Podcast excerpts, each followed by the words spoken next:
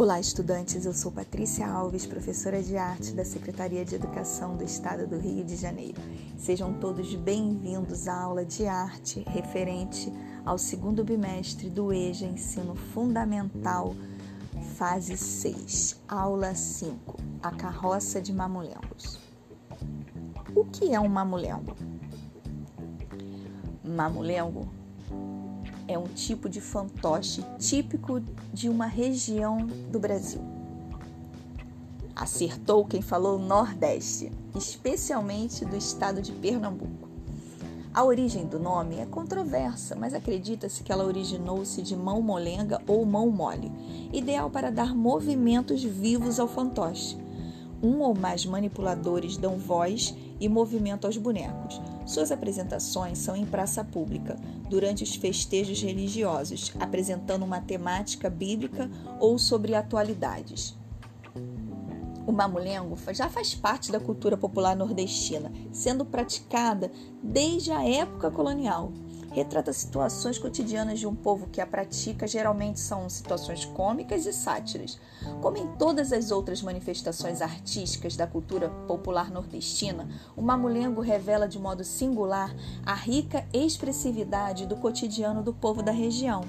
Como isso? Através dos bonecos, o povo se identifica com as suas alegrias, com as suas tristezas, com seus temores, com a sua capacidade de fé, com seus tipos matreiros e seus elementos repressores, com o esmagamento de seus direitos e sua ânsia de liberdade.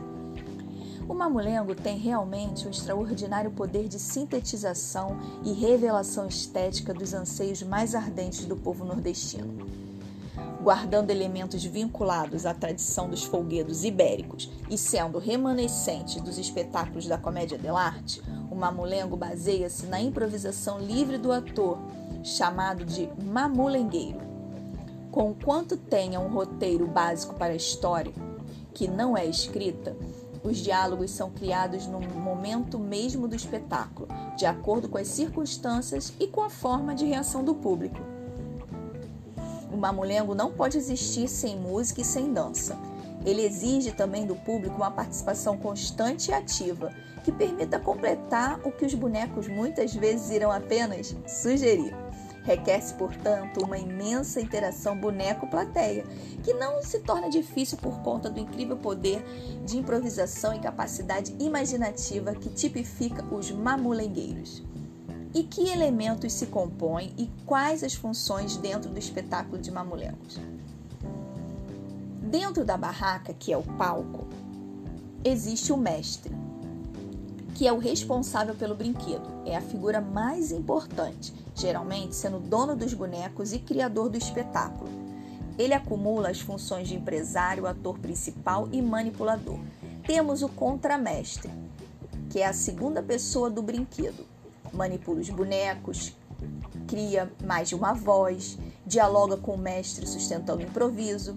Temos também os folgazões, são dois, também denominados de os ajudantes, brincam dentro da barraca e quase nunca falam.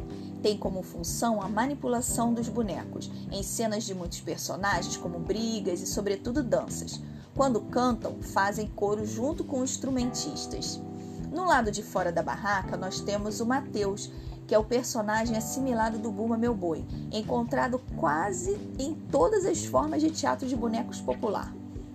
Sua função principal é de ser intermediário entre o mundo configurado dos bonecos e o mundo real do público. Responde aos bonecos, diz as falas e completa a última estrofe dos versos. Deve ter senso e prática de improvisação. Os instrumentistas. Os instrumentistas recebem essa denominação de instrumenteiros, ou batuqueiros ou tocadores. E assim temos o tocador, instrumenteiro que toca o acordeon, principal instrumento do conjunto, o triangueiro, tocador de triângulo, o ganzazeiro, que toca o ganzá, o bombeiro, tocador de zabumba ou bombo. Quanto à duração dos espetáculos, Eles variam de no mínimo de duas horas até seis, sete ou oito horas de representação contínua. O mestre revezando-se com o contramestre e todos brincando a noite inteira. E os tipos de palco?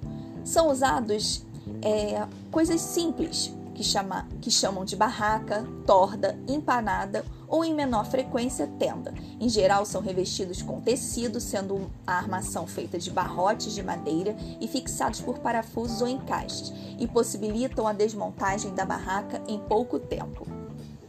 E a carroça de mamulengo? A companhia Carroça de Mamulengo. Ah, entre risadas genuínas e performances diversas, a família Gomide construiu sua história na arte. Hoje são mais de quatro décadas da criação da companhia Carroça de Mamulengos. A trupe que formou brincantes, atores, músicos, bonequeiros, contadores de histórias e palhaços. Carlos Gomide, o patriarca, o mestre, criou o grupo que foi crescendo na mesma proporção da família. Desde 1977, cada novo membro dos Gomide foi se inserindo nas montagens e estreando nos palcos de forma espontânea. Maria Gomide, primogênita do casamento entre Carlos e Shirley, é uma das mais antigas nessa empreitada, que tem sido sinônimo de alegria, perseverança e de aposta na cultura popular brasileira. Revela Maria, todos os nossos espetáculos foram criados no convívio diário da nossa própria família. As pessoas viram a evolução, viram os meus irmãos brincando, por exemplo.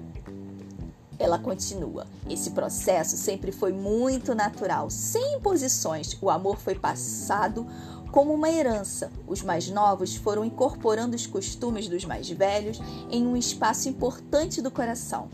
O espetáculo que vamos trazer à Fortaleza é a prova disso. É algo vivo. Temos essas três gerações juntas e vivas, compartilhando os saberes e uma forma já tradicional de fazer arte tão íntima do carroça, finaliza Maria. Carlos Gomide se mudou para Paraíba, onde conheceu o mestre Antônio Babal, grande influência da arte na região.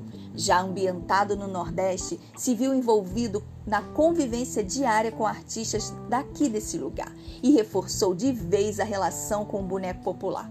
Atualmente, enxergando a força do que construiu, Carlos Babal, como também passou a ser conhecido, não cansa de enxergar a beleza ao ver pessoas tão próximas e engajadas de verdade naquilo que ama.